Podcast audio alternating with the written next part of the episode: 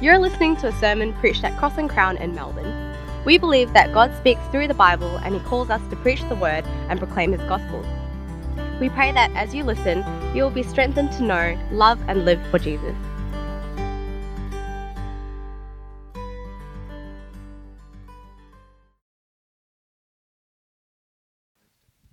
All right, well, why don't we kick it off with a very, very serious question? Um, so, Peter, you've got two dogs. One's called Bertie and one's called Beatrice. And let's say hypothetically, Cross and Crown, we got together and we were to buy you another dog. what would you name this new dog? Betty. Betty. It would have to be a lady dog. It'd have to be a lady dog, yes. That's right. BT, Bertie, and Betty. Very good. Very good. All right.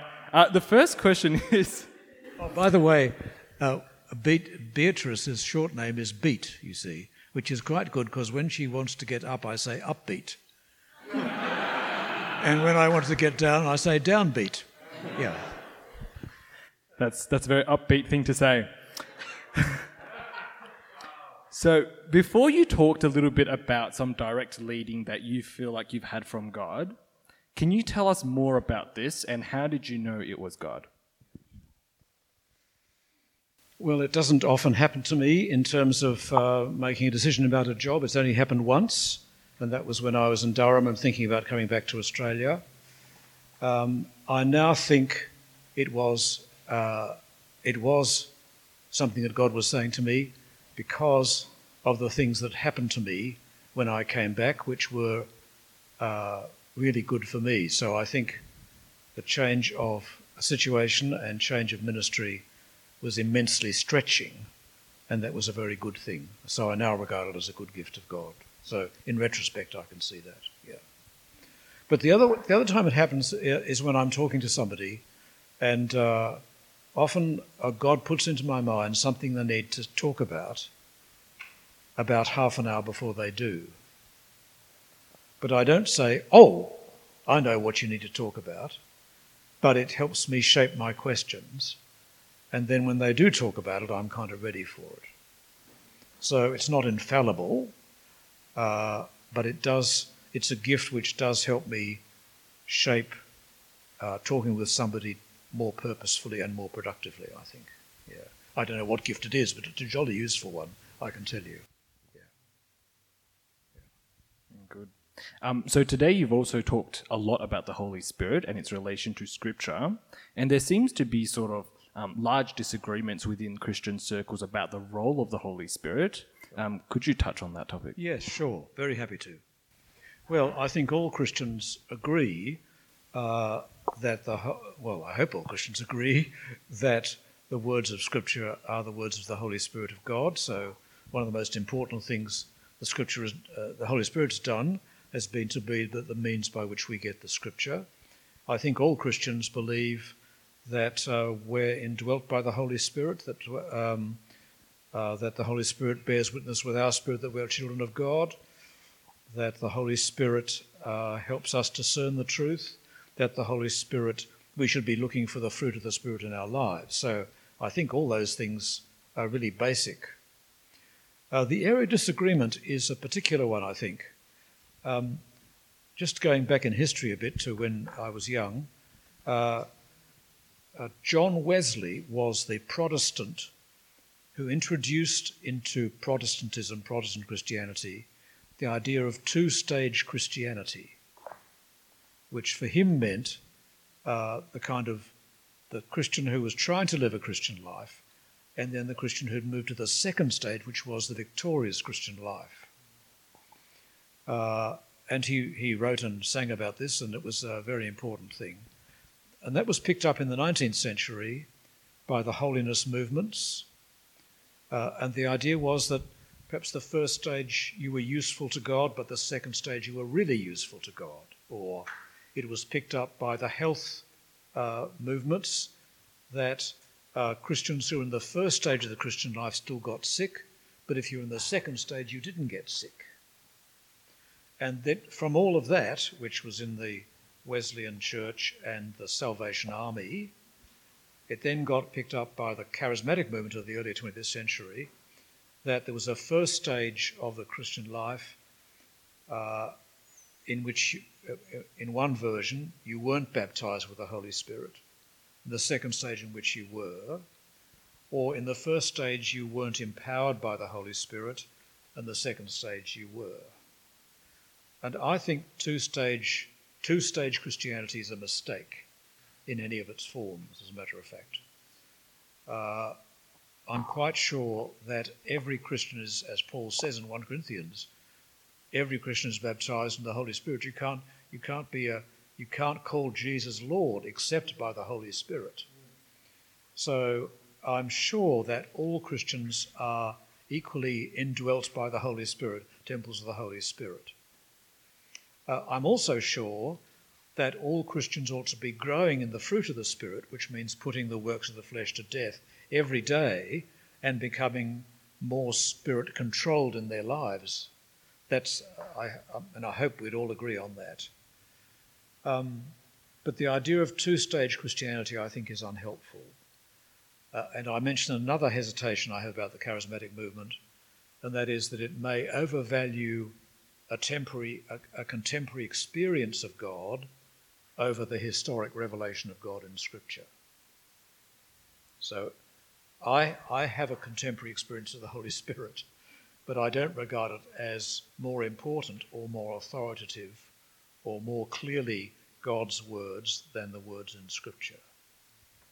However, uh, I've benefited greatly from the charismatic movement, I think, because, well, I notice actually e- even people who aren't charismatics pray for healing. We, the moment they stub their toe, they instantly become a charismatic and start praying for healing. So there you are.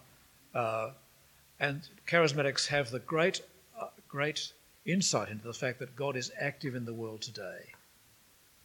Uh, so uh, every day I pray that God will change me, and He does change me. Every day I pray that God will alert me to His good gifts that He's given me today, and that makes me more thankful. He does that by His Spirit.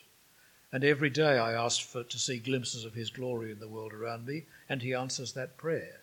So I have a strong sense of the Spirit shaping my life all the time in that practical and immediate, immediate way.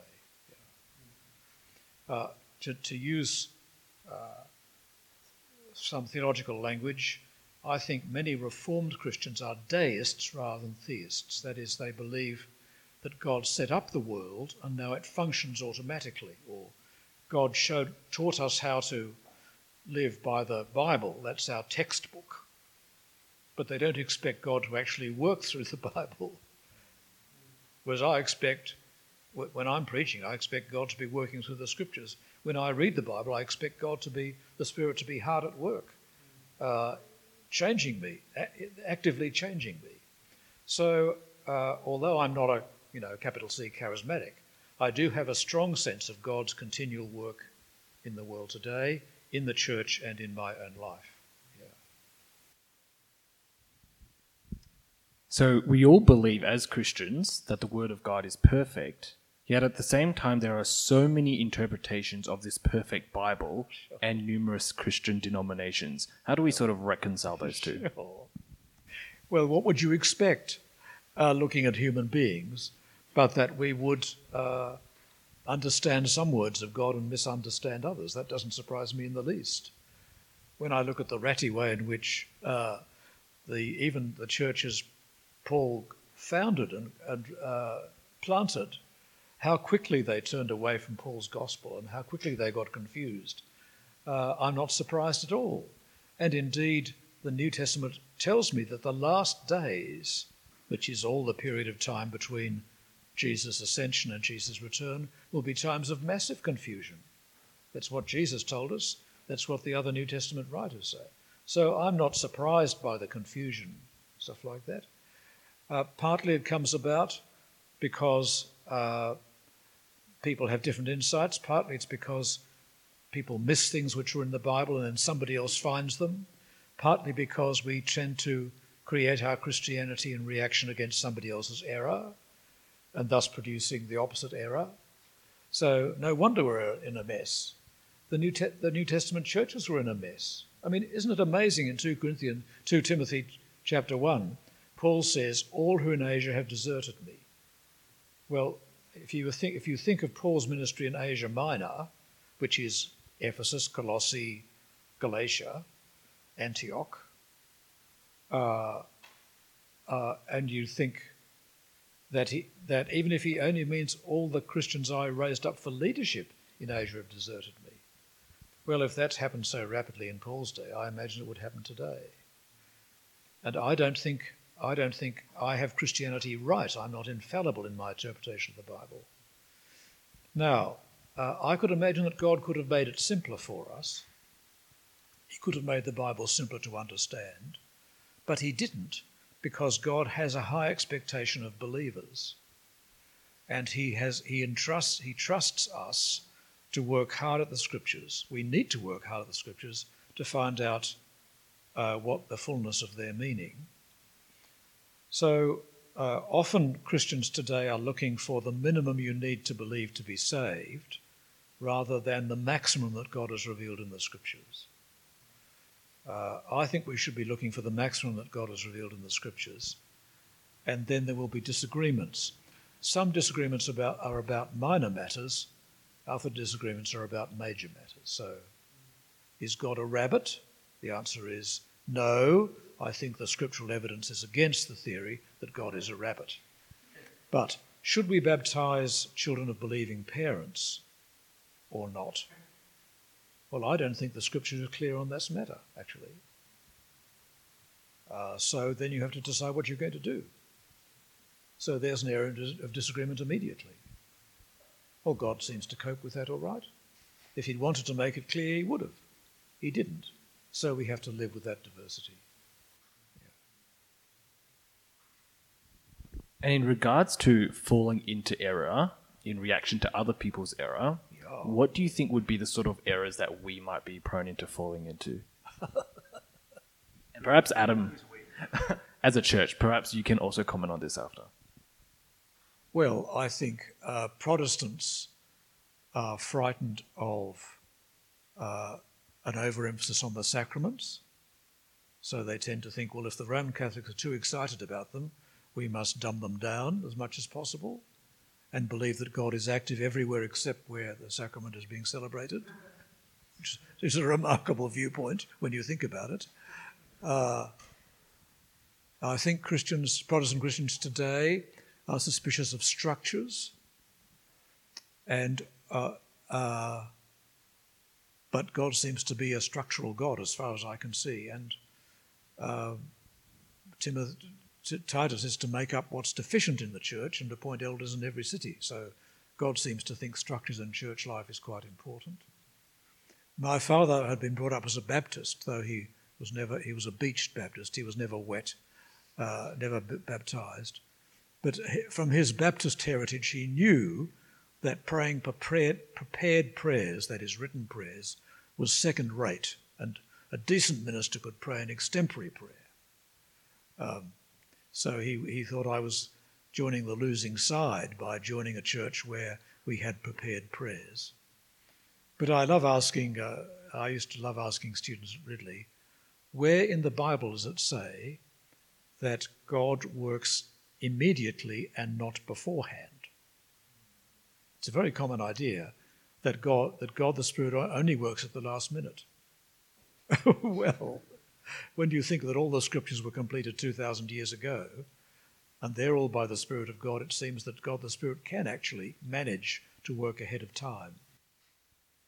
But uh, I find it so funny. Here's a, here's a great way to get people to listen to your sermon. You say, Well, now look, I have spent six months preparing the sermon for today. But as I was driving here this morning, God said to me, I've got a fresh message for these people. And then people go, Oh, this is really exciting. This must be from the Spirit. So then I pull out the Bible and start reading it.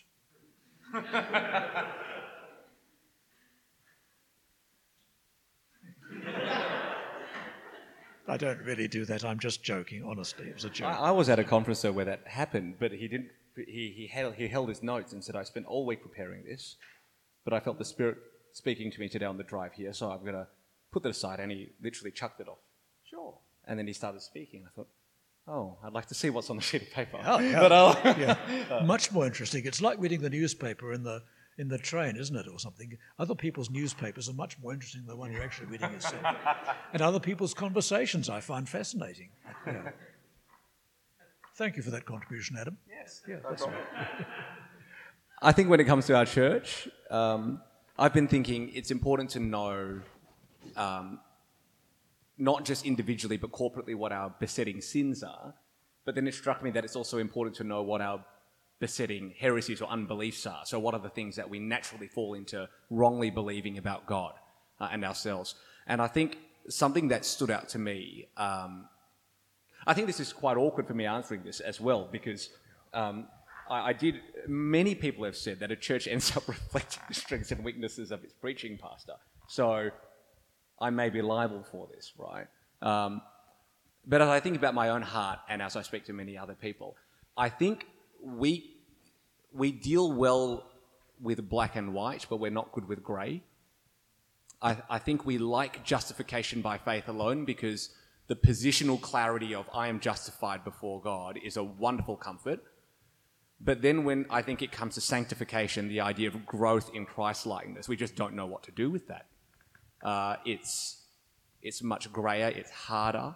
And I suspect what we end up doing is we fall back. There's a healthy sense in which we fall back on our justification.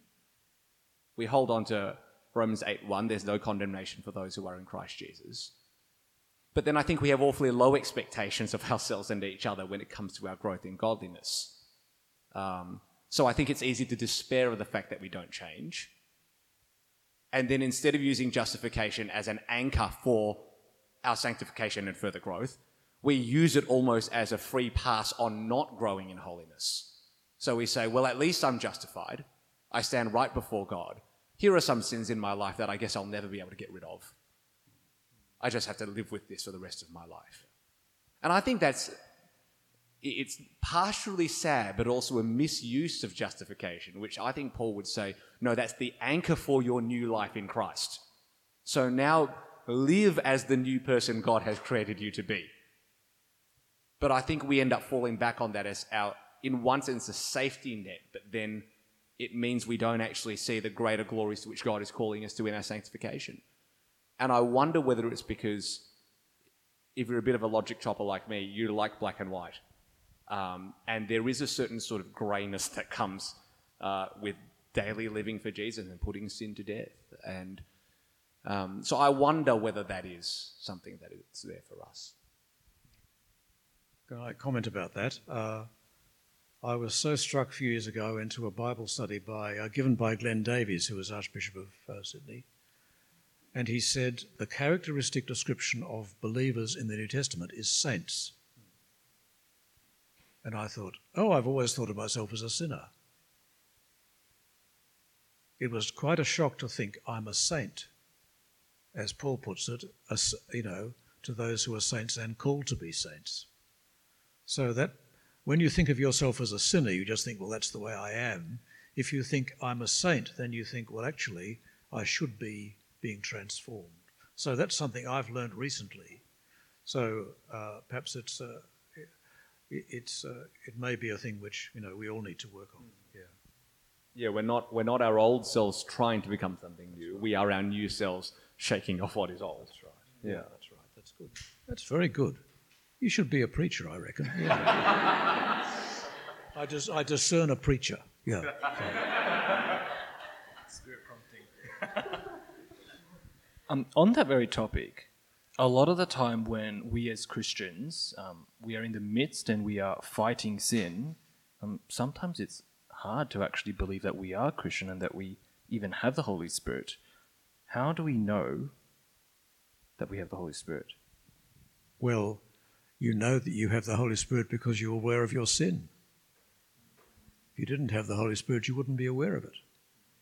So that's wonderful, isn't it? Uh, but the Holy Spirit doesn't leave you there. The purpose, God, the Holy Spirit's purpose is to show you your sin and then draw you to your Saviour. And I love saying to people the one prayer that God will always answer yes to and always answer yes immediately is please forgive me. Yeah. So it's the sign of the gracious work of the Spirit in us that we are aware that we uh, there are still areas of sin in our lives, and there will be until the day we die. But where we should be making progress. I love having the picture of an air. You know, some people live the Christian life as an aeroplane. You lots of energy to get up into the air, and then you coast for the rest of your Christian life, and then sink down to your grave. It was actually what God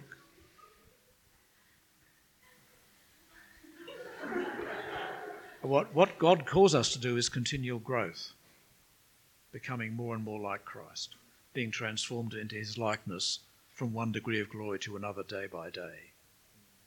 So I found a great prayer in that book, The Valley of Vision. Uh, it was, May my last day be my best day. Well, I've changed that to, May this day be my best day. That is, I'm expecting to serve God more wholeheartedly today than I did yesterday and I'm expecting tomorrow to be even better. Now, that doesn't mean I'm making progress all the time. I'm sliding backwards a lot of the time. But I should be aiming. Uh, Paul puts it in Philippians, not as, really, not as if I've already attained, but I, am uh, pressing forward to make my own because Christ has made me his own. That's right. Yeah. It is why I think, as a church, that, that second talk was very helpful to talk about that words, God's word is written for his people. Um, and how do we know that we have the Spirit in us? Well, I think it's constant reminding and speaking God's words to one another. It's why I get the point, but I don't like to primarily say, well, Tim, you're my accountability partner. Because that's immediately framed it in context that I will stuff up and you're there with a big stick at the end. Though there may be some, there, there is help in discipline, but I also wonder whether we don't see the need to speak God's words positively to one another when things are going well, to spur one another on. Yeah, right. I mean, the greatest disinfectant yeah. is light. So if you have a big vision of God and you keep speaking of the big vision of God, you will propel one another on to greater heights of who God has called us to be. But if we're only there at the end of the road of sin, and I know that the only time I ever talk to my accountability partner is when they say, oh, well, you know, you stuffed up again. Uh, actually, I need to be talking to them, and they need to be talking to me, saying, Adam, I was reading um, Ezekiel in the scriptures, and I saw this magnificent picture of God's glory, and it just astounded me. I don't think we would ever do that Tim, normally, but we don't feel like there's a need to do that. But actually, doing that regularly enlarges our vision of God puts life and sin into perspective and reminds us of who we are. So I think if we can actually work ahead of the curve rather than reactively, that is a good reminder of our identity in Christ. Back to the topic of the Holy Spirit. Here at Cross and Crown, we love the Holy Spirit. We do. Um, does God speak through the Word in some ways and through the Spirit in other ways? Is it possible to overemphasize the word at the expense of the spirit? Uh, well, I don't think it's possible to overemphasize the word in contrast to the spirit because this, the, the Bible is the spirit's words. So every time I quote the Bible, I'm quoting the spirit. So I don't, I don't think it's possible to, uh, if you quote the scriptures, you're not ignoring the Spirit, you're speaking the Spirit's words. Uh, um, but here's, here's, a, here's a work of the Spirit, witnessing to my spirit that I'm a child of God. Now, I think the Spirit does that by convincing me this, that the Scriptures are true, which tell me that is the case, and by illuminating my mind as to what, uh, what those Scriptures mean for me. But I don't want to confine the Spirit to the Scriptures but I don't want to give uh, other verbal revelations or impressions or feelings the equivalent uh, value to the scriptures. That's what I don't want to do. Yeah. But uh, without the fruit of the Spirit, without this Spirit bearing fruit in my life, I won't be changing. Though I think it's, I think it's also true to say that to talk about the fruit of the Spirit, Galatians 5, is the same thing as to talk about the transform, being conformed to Christ's death and resurrection in Romans chapter 6. It's that the work of the Spirit is not different to the power of the death and resurrection of Christ. It's a different way of talking about the same thing.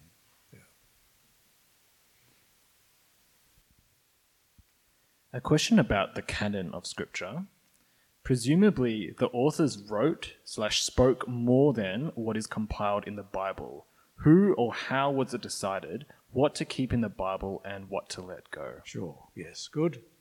Well, uh, John tells us suddenly that Jesus said did many other signs which are not included. So absolutely, Paul wrote letters we don't have. Moses, no doubt, said many things which aren't in the scriptures. So there's no particular worry about that. Uh, the, but the thing is, why did God choose these words to be of universal uh, significance for every believer, for every Christian, until the Lord Jesus returns? So there, that's a pretty high expectation, isn't it? Now, uh, the, the answer is well, God could have sent down a list. Here it is. Uh, but then you'd say, well, how do we know the list is true from God? It might be somebody else's list. Uh, what the way in which God convinced us that these were the books was by convincing God's people that they were the books. So that's what happened with the Old Testament. That's what happened with the New Testament. The people asked the question, which books are accepted by most Christians in the world today? And the answer was the books of the New Testament. Uh, then you say, well, isn't that, the, isn't that the church granting these books authority? No, it isn't. If, if you're an expert on um, butterflies, for example, and I ask you, what's the best book on butterflies in the world? You say, well, strangely enough, it's written by Miss Butterfly. It's called Butterflies by a Butterfly. See? Now, it's not that you've granted the book that authority. What you've done is recognized this is the best book on butterflies. It's a book called Butterflies by Miss A. Butterfly. So that's what the church did. They recognized the authority of these books, the power of these books. They didn't grant them that power. There is, I think, um, I lectured in theology just a few weeks ago, and somebody said there's a new book by someone called Kruger, I think, on the canon, which they thought was a jolly good book. Uh, so if you can find it. By I'm Michael Kruger, but. Michael Kruger, sure. yes. Thank you. Jolly good book, I'm told. But I haven't read it. but somebody else who was reliable told me, so it's probably right. Look, I'm, I've answered that question in a minute or something like that. But, you know, we could sit down and talk about it for four hours. I'm not saying, so just shut up and don't answer the, ask the question. If you want to follow it up, read a good book on the subject. So I'm not trying to damp down discussion or thought about it. Keep asking. These are great questions. Keep asking them. I'm giving you my brief answer just to show you a direction. That's all I can do today. And I'll upload uh, a Gospel Coalition article written by Andy Judd, uh, who wrote on that matter as well. And so that'll be online this afternoon. At Cross and Crown, something that's really important to us is actually seeing people come to Christ. And we want to be sharing the gospel with them as well. Um, but something that they're obviously going to be asking about is how can we know that we can trust the Bible? Sure. So, how would you explain to a non Christian Yeah. that the Bible is truth? Yeah. And what evidence might you use? Yeah. Well, the lovely thing is that God speaks to people through the Bible even when they don't believe it. So, my aim with non Christians is to get them to read the Bible with me. I say you don't have to believe it. You might think it's a bunch of fairy tales, but let's read it together. Let's look at Matthew, Mark chapter 1 or whatever it is. Let's read it through together. Now, what strikes you as interesting about that? And then off we go. Because I think that God, God is the one who brings his word home to human hearts. I don't have to prove it beforehand. They don't have to believe it. But as they read it, I think uh, the, the sign that God is working in them is that they'll suddenly think, oh, that's really interesting. I'd not thought of that before. I don't agree with that, but I'll think about it a bit more. Or isn't that a wonderful thing to find? So don't bother proving proving this or the truth of the scriptures. Get people to read it. Is my advice. Yeah. It's got its own power. Yeah. I mean, John said, "These things are written that you may believe that Jesus is the Christ, the Son of the living God, that you may have life through His name." So presumably, John's Gospel has that power given by God. It's a powerful book, not just a true book. Let it do its stuff. You back it up, you get people to read it, but you let it do its stuff as well. So here at Cross and Crown, we baptize people uh, by sprinkling slash pouring, while other churches baptize via full immersion. Does God's word point us more in one direction over the other?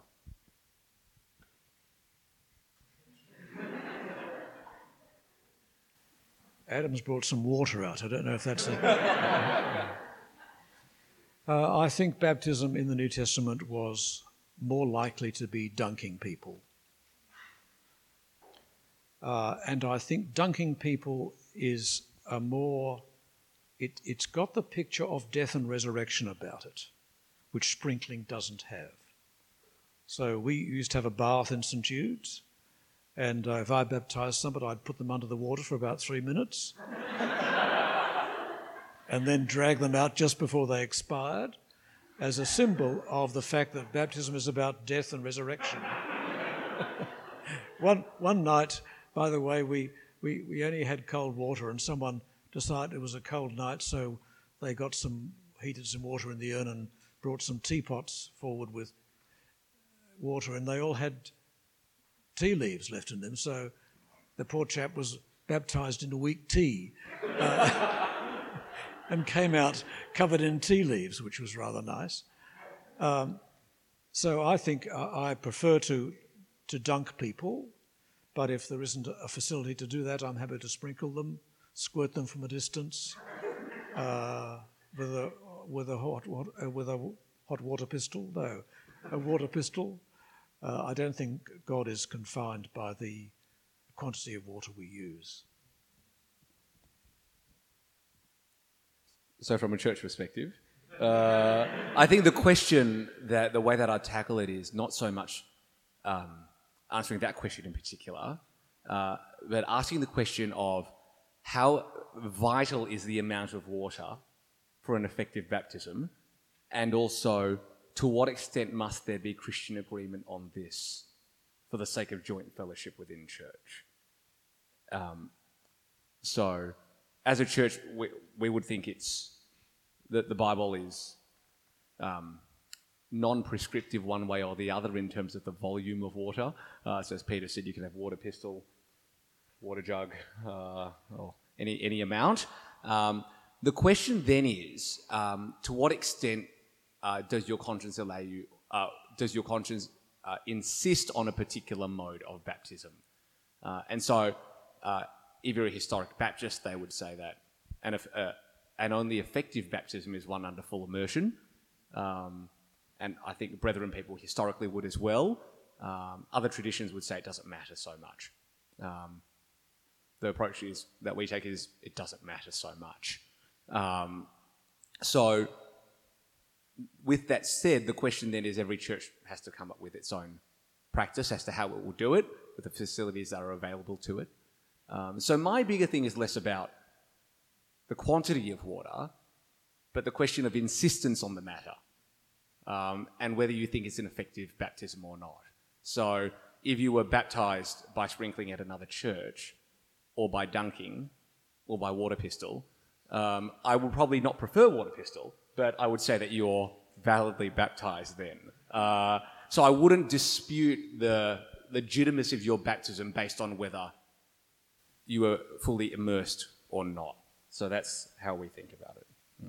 Yeah, I happen to be reading a bit of Baptist history at present, and uh, in, the, in the 19th century in Britain there was a lady who was paralysed and they couldn't put her in the water. They decided that they'd regard her willingness to be baptized as sufficient which I think is a very sensible decision. Uh, I might just say at St Jude's, the Anglican policy is, you know, you baptise new believers and baptise babies. But if people came along and they didn't want their baby baptised but blessed, I'd say that's fine. I don't think the New Testament makes it clear. We're happy to bless your baby or baptise it as you wish. So St Jude's had a broader policy than here. That is, well, I don't know. Sorry, I shouldn't say that. But in terms of babies, we would uh, we would baptize a baby or agree not to baptize a baby according to what the parents wanted. but people were happy with that flexibility. Yes, for us, for the married couples who are thinking about having children, uh, I would think it's a good idea to baptize your baby, but in the end, it's your call, and that's okay either way. In your years as a Christian and reading the Bible, um, which books of the Bible do you still find harder to read, or what subjects are you still learning and pondering on?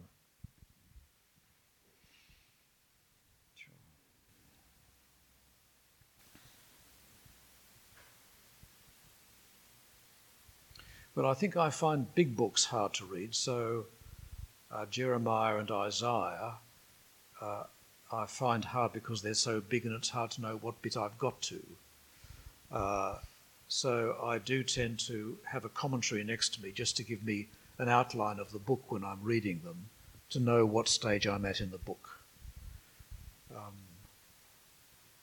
but uh, I, I, one of my eccentricities is that I love lists of names in the, in the Bible. I think they're the best bit because I think if you, you were one of the people who came back from exile uh, from Babylon to Jerusalem, it's lovely that your name is actually recorded for everybody to know forever, even if we've no idea who you are. And there you are in the book of Ezra, because that tells me how much God valued those people who came, you know, did the risky thing of came, coming back from Babylon to Jerusalem. And I think that tells me how much God values the people whose names we wouldn't otherwise know. And that tells me how much God values the people in churches whose names you wouldn't know from reading the history of the church or something like that. So I, I love those lists, uh, uh, lists in, in the Old Testament. They're not exciting, but I think they're wonderful because it shows God's love for those otherwise unknown people. Yeah. So I'm constantly surprised by how exciting the Bible is. Uh, and uh, I'm excited uh, and so surprised by its power and beauty. Yeah. As you um, do ministry, how do you deal with discouragement that you might receive during it? What were some helpful things that mentors have done for you in times when you were discouraged?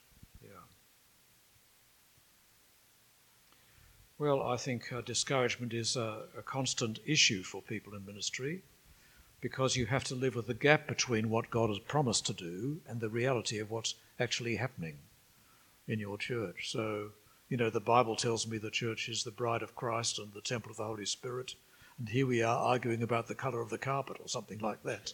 I mean, that, that, I, that I find a constant discouragement. Um, uh, how does God encourage me? by pointing out uh, the beauty of ordinary Christians in a church, by pointing to Christians and ministers who continue in ministry really, really in immensely difficult circumstances, by reminding me that people are being martyred today for the sake of Christ and standing firm in the midst of martyrdom. I find that so moving and so encouraging. Uh, I'm encouraged by the fact that building the church is Christ's business. Jesus said, I will build my church. And I love saying to Jesus, This is your church. You're the builder. I can't do it. Please get on with the job. Uh, I love the fact that the gospel is the power of God for salvation. And the power of the gospel is not just to make believers, but to make people mature believers and to make churches mature churches. So God has provided all the power necessary to make mature churches and mature believers. I'm encouraged by the power of the scriptures. So if I just believed the scriptures were true but not powerful, I'd have to make them work. Or the people would have to make them work. But because I believe the scriptures are powerful, then the scriptures themselves in God's hand will do that work. I'm encouraged because all the promises of God find their yes in Jesus Christ. And I'm, in, I'm encouraged because if we suffer with Him, we'll also be glorified with Him. And I'm encouraged because one day God will wipe away every tear from our eyes. Yeah. I need lots of encouragement. I'm a natural Eeyore. Uh, you know, predicting the end of Western civilization as we know it, and the Church of God two days later. Uh, but God, as I read the scriptures, God constantly encourages me. The most encouragement I have comes from the scriptures and from looking at ordinary believers who just love God. Yeah. And on that same topic of discouragement in ministry, how can we as a church best encourage Adam and others in the pastoral team? Sure. What a lovely question.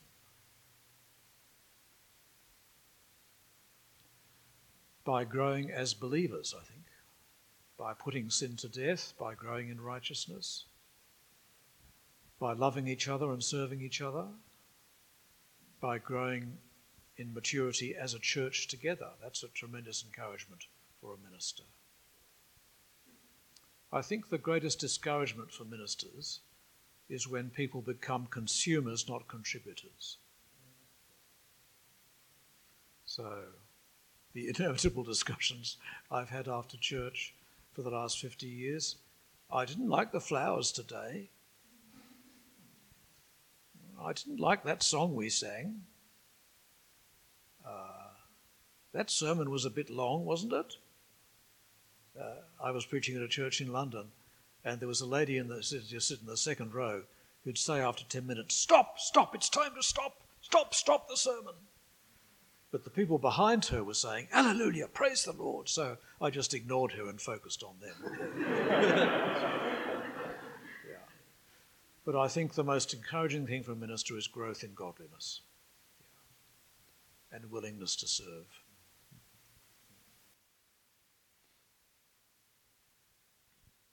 So, something that we've been hearing about is that in Jesus, every single promise is a yes. So we also talked about us being part of Abraham's descendants and sharing in the promises made to him. In what ways do these promises also apply to us?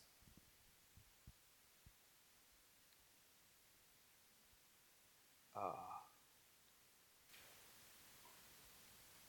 well, uh, we see that all nations will be blessed through Abraham's descendant, through the Lord Jesus Christ. So every Gentile believer is a fulfillment of God's promise to Abraham, which means that every time a Gentile, a non Jew, is converted, or a Jew is converted for that matter, the promise, God's promise to Abraham is being fulfilled. Because he was promised descendants as numerous as the sand on the seashore and the stars in the sky. So every new believer is a sign that God's promise to Abraham is being fulfilled. So that both encourages me uh, that, that God's purpose is being worked out, but also encourages me to take my part in God's global gospel plan, that that, that promise will be fulfilled. Um,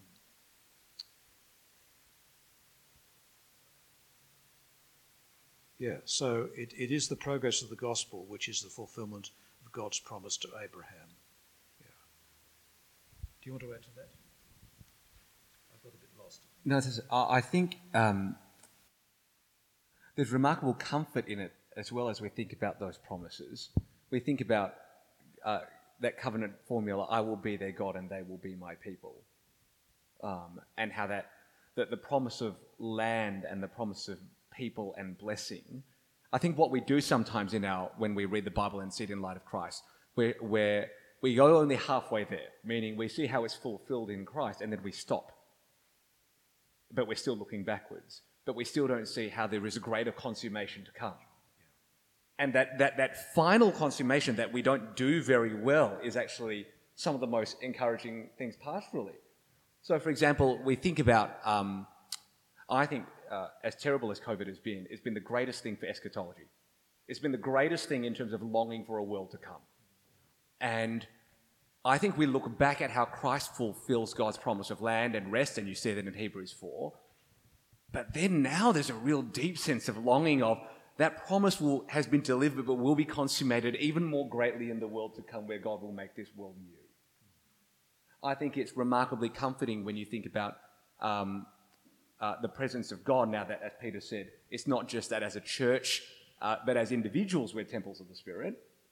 Um, I find one of the best places to road test theology is in, a, in an aged care home. Uh, and when I, when I cared for my grandmother and I saw people there, what a remarkable comfort to think that when you're by yourself, with no one else around you, God's promises to Abraham are being fulfilled because the Spirit dwells in you. And you are never, there is never a moment of your life that you are truly alone. That's, that's a powerful thought that we get to reap the benefits of today. And we get to look forward to the world to come as the full and final enjoyment of all the promises that we read in Genesis 12.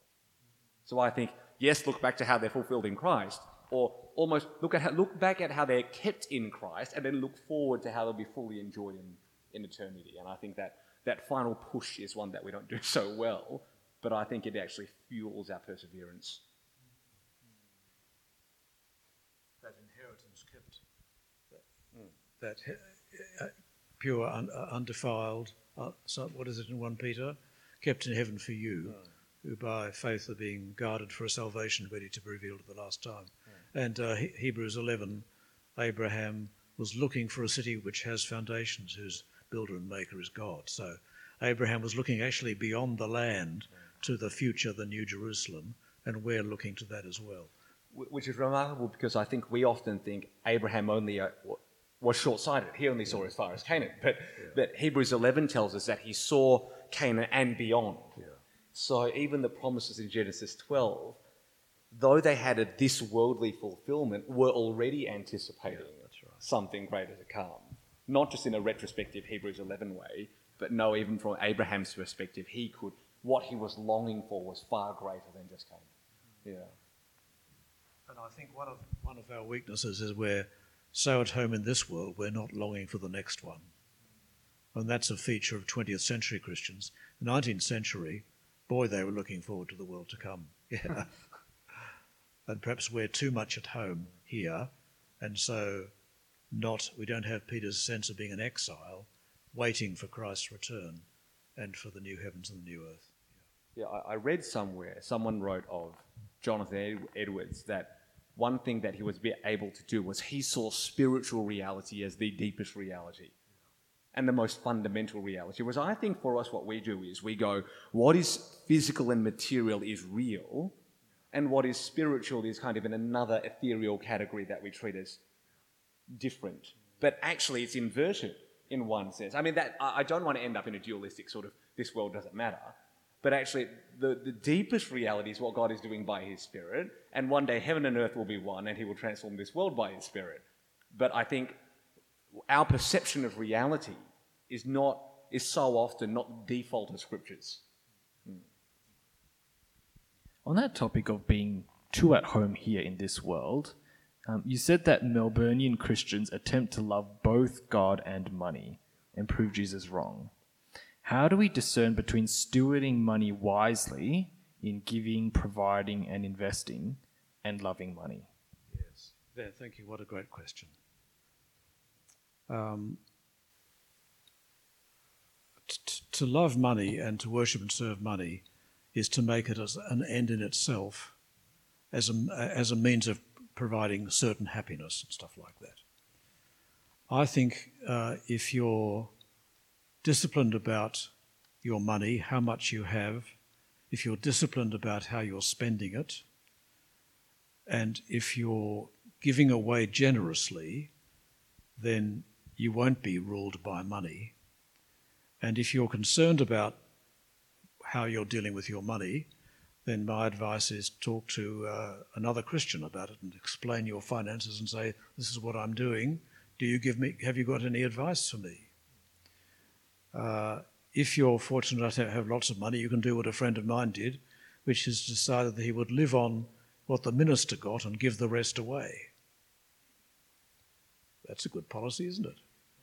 But you have to you have to plan that rather than just it won't just happen. I remember uh, when I was about thirty, thinking, thirty years old, thinking, oh, I'm probably giving you know about twenty percent of my money away. Then I did the numbers. It took me a while, of course, uh, but anyway, I discovered I was giving away 3%, which I thought was sure to be 20%.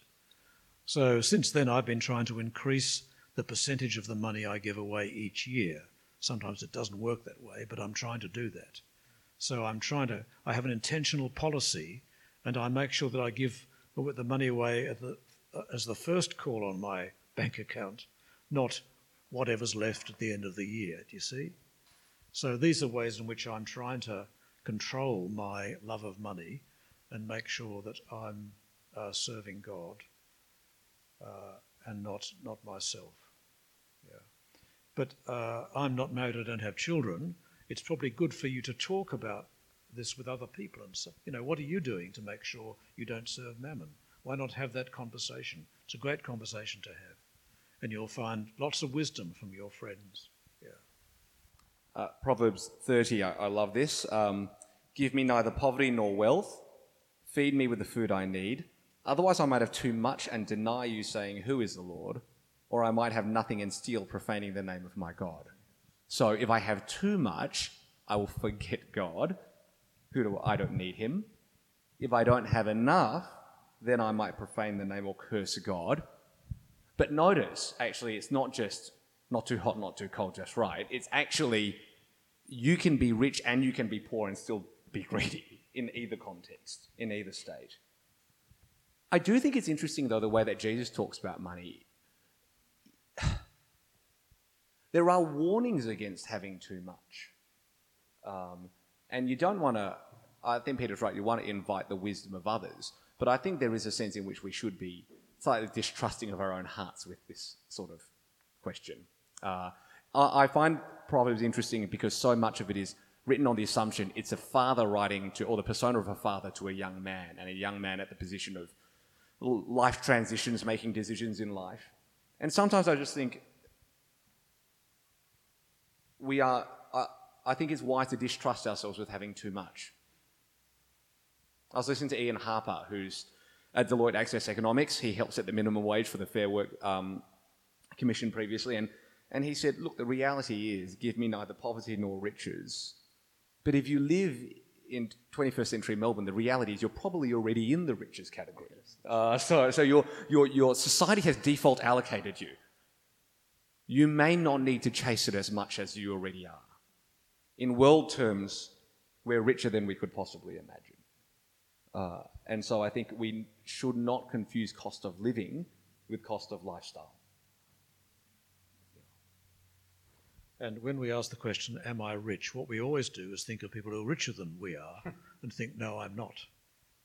But uh, Ian Harper's point is if you look at people who have no money, then you actually you are rich. Yeah, that's right. I think I heard someone, I can't remember, I was listening to a sermon somewhere, but someone said um, when the government wanted to bring in taxes on the rich, Kerry Packer said, Well, I'm not as rich as that other guy. Yeah. Uh, and, uh, and, and you're just comparing to the next person up the chain. So. It's like beauty, you know. When you always think other people are more beautiful than I am. You may think, you may wonder why I think that, but I do. Uh, but that's the natural tendency of envy, isn't it? We look at people who have more than we have and then feel discontented. Someone at church uh, had a really helpful comment. They said, so often uh, we are the ones to set the standard for each other. So you'll often notice someone will say, Tim, when will you, dot, dot, dot, on the assumption that you will, right? So when will you get a new car? Never. when will you buy, you know, your X number home, right? But the, the question of when presupposes that you will. But why the presupposition? What, why the expectation? So I think the when question is a really interesting one because it what we do for each. See, I can say all this stuff from Sunday at the front, but I can tell you actually, I'm not quite sure how much impact it will have. I think the greater impact will be the word worked out among one another. And so, I would say this is corporate application for us as a church now. The standard you set for yourself is not just, you're not just setting it for yourself, you're setting it for your brothers and sisters around you. And there can be a certain sort of financial escalation that can happen within church where you just kind of, we keep setting new standards for one another. And so, what we then expect of ourselves, well, we look at, but what about that other person at church or that other couple at church, and we must be like them. And then we see five other people like that, and then ten other people like that, and we think, oh gosh, I'm, I'm dirt poor. but you might not be. So the standard we set for ourselves is actually the standard we set for one another. I was, um, I was, uh, I've got a friend who's a vicar in a rich, a rich suburb. He said, The people in his church keep extending their houses or re- renovating them, not because they want to, but because their friends are, and they don't want to feel left out. Because they will feel, you know, inferior if they're not also renovating their kitchen or something like that. You think it's a really bizarre reason to go through the bother of renovating your kitchen. I can't imagine why you'd do that. But it's the, the wanting to belong. That's very childish, isn't it? And the funny thing is, we might not even be aware of those motivating factors in our hearts. Yes, I'm sure. Yes, so we borrow the rationales and excuses of one another, right? So then we pass it off as that, but actually in our heart of hearts, it's, well, I don't want to be left behind. Let's, off, let's finish off with this last question. Um, you've been a tremendous blessing to us this weekend. Thank you so much for bringing God's word to us. Um, how are you going? Um, how can we be praying for you? Oh, that's very kind of you. Thank you. Well, um, I need more godliness. Yeah. That'd be a great thing to pray for. Um, it doesn't get easier to fight sin, and I keep on discovering new sins in my life, which I need to put to death. So, uh, praying for more godliness would be terrific. The other thing that, that happens when you turn 90, whatever it is, I am, uh, is that your memory goes, but your energy levels go down a bit. And so I can't do as much as I used to. So wisdom to know what to do and what not to do would be really helpful. Yeah. It's wonderful. Thank you so much. Can I just say how much I love being with you? It's been so terrific. And I'm very, I, I, I'm, I thank God for you uh, and praise God for each one of you because you're all, all, you're all a sign of Abraham's blessing and God's grace and the product of the Lord Jesus' death and resurrection. So I'm very encouraged by being with you. Thank you. Thank you so much. Let's give Peter a round of applause.